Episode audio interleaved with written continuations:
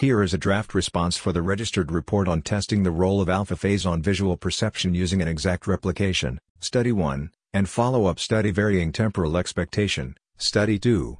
Thanks for joining us to discuss this important registered report looking at the role of oscillatory brain rhythms in perception. This multi-site collaboration aims to clarify some mixed findings in the literature by running a large, high-powered replication of a seminal study on alpha phase effects. Yes, the research questions they are addressing could have major implications for our understanding of how sensory information is processed in the brain. By building on an influential 2009 paper, Study 1 will attempt to directly replicate those original findings using a standardized paradigm across many labs. Assuming a successful or inconclusive replication, Study 2 then builds on this to investigate the potential role of temporal expectations. Exactly. The hypothesis is that perception fluctuates rhythmically with brain oscillations like alpha waves. So visual targets presented at specific phases should be processed differently, influencing things like detection rates and E components. However, others argue temporal prediction may drive these effects. So study 2 varies when targets appear to test this. Right, and the analysis plan they've outlined seems well powered and rigorous. By collecting large data sets across numerous sites while controlling variables, this multi-lab approach aims to provide more robust and generalizable evidence than typical smaller studies. Their pre-registration also clearly defines hypotheses, tests, and planned interpretations based on different possible outcomes. Yes, the clear hypotheses and pre-registered analysis provide transparency. Some key outcomes could support oscillatory effects independent of expectations, while others may imply expectations influence these relationships. An inconclusive replication may still motivate study 2 to tease these factors apart. Overall, following this registered report framework increases confidence that findings reflect the underlying neural mechanisms rather than analytical flexibility. Exactly. The pre-registration helps mitigate risks of flexible analysis increasing false positives. And by openly sharing protocols, data and code, this promotes reproducibility and reuse and helps advance our theoretical understanding regardless of the specific results. I'm looking forward to seeing how the studies turn out and what new insights may emerge from combining all these large datasets. Great point. Transparent collaborations like this are so important for progressing science. Thanks for unpacking the goals and rationale of this registered report. I think listeners got a good sense of the questions, methods and potential implications. Let's check back in once data collection and analysis are complete to discuss what they may have found. Is a draft comedic commercial for a fictional company inspired by the study Are brain waves getting you down? Feeling more like beta bumbles than alpha all-stars? Introducing Rhythm Regulators, the first consumer brainwave buffer. Simply place our soothing earpieces in and let our gentle pulses put your brain in a prime phasic pocket. No more getting distracted when delta drags you down, or missing cool stimuli when that pesky theta gets rolling. With rhythm regulators, you'll coast through your day in an optimal alpha aloha state. Feel perception harmonize as intended nature intended, which is to say, in sync with our beats. So ditch those desynchronized doldrums and resync your think waves with rhythm regulators. Order now and we'll throw in a free pair of our Gamma goggles to help you see visuals vibrationally. But act now, our brain buffers are sure to go fast, faster than you can perceive without them. Rhythm regulators, realign your neurons, retime your consciousness. Available at fine mental merchants everywhere, or not at all because this is a fake ad we made up. Here is a summary of the key findings from the paper Measures of Subclinical Psychopathy and Everyday Sadism are still redundant, a conceptual replication and extension of Blattner and Mokros, 2023. This study aimed to replicate and extend the findings of an earlier study that found brief measures of subclinical psychopathy and everyday sadism to assess essentially the same latent construct, despite being theoretically distinct. To improve on the previous work, the authors used more comprehensive psychopathy and sadism scales and criteria more pertinent to differentiating the two traits. The results confirmed the original findings.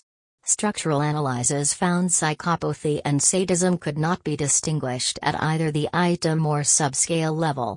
The latent psychopathy and sadism factors were extremely highly correlated. Nomological network analyses also showed strong overlap, with many focal correlates of psychopathy equally or more strongly related to sadism, and vice versa. Where differences in criteria were hypothesized to distinguish the traits, the findings often contradicted expectations. For example, both psychopathy and sadism scales showed similar associations with concepts thought to be more relevant to one trait versus the other, like types of aggression, impulsivity, and views of others. The nomological network profiles of different psychopathy and sadism measures were likewise extremely similar, regardless of whether they intended to measure the same or different traits. This supports the notion of a jangle fallacy where different terms actually reflect a single underlying construct. In summary, despite methodological improvements, the study provided further strong evidence that available measures of subclinical psychopathy and everyday sadism fail to distinguish the constructs and instead assess what is essentially a unitary trait. This calls into question whether everyday sadism should be considered distinct from psychopathy. Here's a comedic radio commercial announcer, are you bored of being a regular old psychopath? Tired of the same old sadism? Then try new Ultra Sadopath. With Ultra Sadopath, you can take your antisocial tendencies to the next level. Our premium blend of psychopathy and everyday sadism will have you devising cruel acts your boring friends can't even imagine. Want to terrorize strangers and torture small animals? Ultra Sadopath gives you the power to multitask your malevolence. No longer will you be held back by distinctions between subclinical traits. So stop wasting time on separate scales and questionnaires. With Ultra Sadopath, you get the full sadistic psychopathic experience in one convenient package. Call now and we'll throw in a free bag of torture toys. But you'll have to catch them yourself because we definitely won't deliver. Conditions apply, prior sadism not guaranteed to intensify. Ultra Sadopath, when ordinary evil just isn't enough. Here is a summary of the key points from the paper Nature vs. Nurture in the Detection of Sour Notes. The paper investigated whether simple frequency ratios like 2 to 1, octave, 3 to 2, perfect fifth, and 4 to 3, perfect fourth, are intrinsically advantageous for perception of melodies, or if their benefit comes from familiarity through musical acculturation. Three experiments tested melodic change detection for scales differing in frequency ratio simplicity. Listeners received extensive practice with each scale to control for familiarity effects. Experiment 1 found better performance for scales containing simple ratios like the major scale, even after practice. Performance gains from practice were similar for familiar and unfamiliar scales. Experiment 2 found better performance for a Phrygian scale containing a 3 to 2 ratio compared to a Locrian scale without it. This difference increased with practice. Experiment 3 found better performance for a scale containing a 4 to 3 ratio compared to one without it. Analysis of undetected changes provided further evidence that performance depended on frequency ratio simplicity and preservation of diatonicity. The results suggest simple ratios like 2 to 1, 3 to 2, 4 to 3 confer an intrinsic perceptual advantage for melody encoding that is not fully explained by familiarity. Practice also tended to increase this advantage, the authors conclude these ratios are naturally advantageous based on auditory neurophysiology, perhaps related to harmonic fusion, temporal pitch processing, or resonant neural oscillations. More work is needed to fully understand the underpinnings of melody perception. In summary, the paper provides convincing evidence that simple frequency ratios confer a natural perceptual benefit for encoding melodies, beyond what can be explained by familiarity through musical experience alone. This suggests melody perception is at least partly rooted in biological factors related to auditory processing. Here is a silly commercial for a company inspired by the paper. Hey listeners! Do you find yourself struggling to remember tunes? Always mix up dough and sol? Worry no more. Introducing Ratio Tunes, the easy way to enhance your melodic memory. With our proprietary ratio reinforcement technology, we program your favorite ditties directly into your auditory cortex. Just 30 minutes a day of ratio tunes listening is clinically proven to improve your pitch retention by up to 3 to 2. No more fumbling for that elusive law. Let the magic of simple frequencies do the work for you. With ratio tunes, you'll be humming harmoniously in no time. Sign up now and we'll throw in a free 4 colon 3 melodic booster pack. Order in the next quarter hour and you'll receive a special 2 colon 1 ODL discount. That's right, half off harmonic happiness. So what are you waiting for? Enhance your enjoyment of earworms forever with Ratio Tunes. Simple ratios for simple folks, it's music to your medulla oblongata. Is a podcast style response explaining the paper Licenciatura en Psicología. Thesis. Aproximación al estudio psicopatológico del trivesta técnicos de neuroimagen. In Spanish, hola y bienvenidos a otro episodio de nuestro podcast. Hoy Elena yo vamos a analizar el artículo científico Licenciatura en Psicología. Thesis. Aproximación al estudio psicopatológico del trivesta técnicos de neuroimagen. Es un tema muy interesante y importante que creo que nuestros oyentes procuran. Elena, gracias por la introducción Tom. Antes de empezar nuestra discusión del artículo, quiero dar un poco de contexto histórico y conceptual sobre el TEPT. El TEPT ha existido por siglos, pero no fue hasta los años 80 que la Asociación Psiquiátrica Americana lo incluyó formalmente en su manual de diagnósticos. Desde entonces, ha habido un aumento exponencial en la investigación del TEPT lo cual ha llevado a un mejor entendimiento del trastorno. Sin embargo, todavía queda mucho por aprender, especialmente en cuanto a las bases neurológicas. Este estudio utiliza técnicas de neuroimagen para explorar las estructuras cerebrales asociadas con los síntomas del TEPT. Gracias Elena por ese contexto tan útil. Eso realmente ayuda a entender la importancia y impacto de este estudio. Vamos a explorar primero los objetivos y metodología antes de entrar en los hallazgos específicos. El objetivo principal era hacer una revisión de la literatura sobre los avances en el entendimiento del TEPT nivel cerebral y neurológico usando técnicas como tomografía por emisión de positrons, resonancia magnética funcional y otros. El autor realizó búsquedas en varias bases de datos médicas para encontrar artículos relevantes de los últimos años. Luego analizó y comparó los hallazgos de esos estudios para integrarlos en sus conclusions. Elena, muy bien explicado Tom. Ahora pasemos a revisar algunos de los hallazgos neurológicos más importantes. Una de las estructuras que se ha asociado con el TEPT es el hipocampo donde muchos estudios han encontrado una disminución del volumen, especialmente en el lado derecho. Esto podría explicar en parte los problemas en la memoria que experimentan las personas con TEPT. Otra estructura clave es la amígdala, que se hiperactiva en personas con TEPT, lo que podría estar detrás de la dificultad en la regulación emocional, También se observa hipoactividad en varias áreas frontales como la corteza prefrontal, lo cual afectaría la modulación de las emociones. Excelente resumen Elena. Me llama la atención como varias de estas estructuras, como el hipocampo, la amígdala y las áreas frontales, forman parte de lo que se conoce como el sistema límbico, el cual juega un papel crucial en las emociones y la memoria. Los hallazgos apian la teoría de que el TEPT involucra disfunciones en esta red neurológica clave. También quiero destacar que algunos estudios encontraron diferencias entre personas con TEPT crónico versus agudo, lo cual sugiere que la duración de los síntomas puede afectar los cambios cerebrales subyacentes. Elena, excelente punto Tom. Todo esto realmente nos da una mejor idea de los procesos neurológicos que ocurren en el TEPT. Aunque todavía hay muchas preguntas sin respuesta y hallazgos contradictorios, este tipo de investigaciones nos acercan poco a poco a entender las bases biológicas de este trastorno. Sin duda, el conocimiento generado tendrá implicaciones importantes para el diagnóstico y el desarrollo de nuevos tratamientos. Ha sido un placer hablar de este tema contigo. Gracias a ti Elena por esta interesante discusión.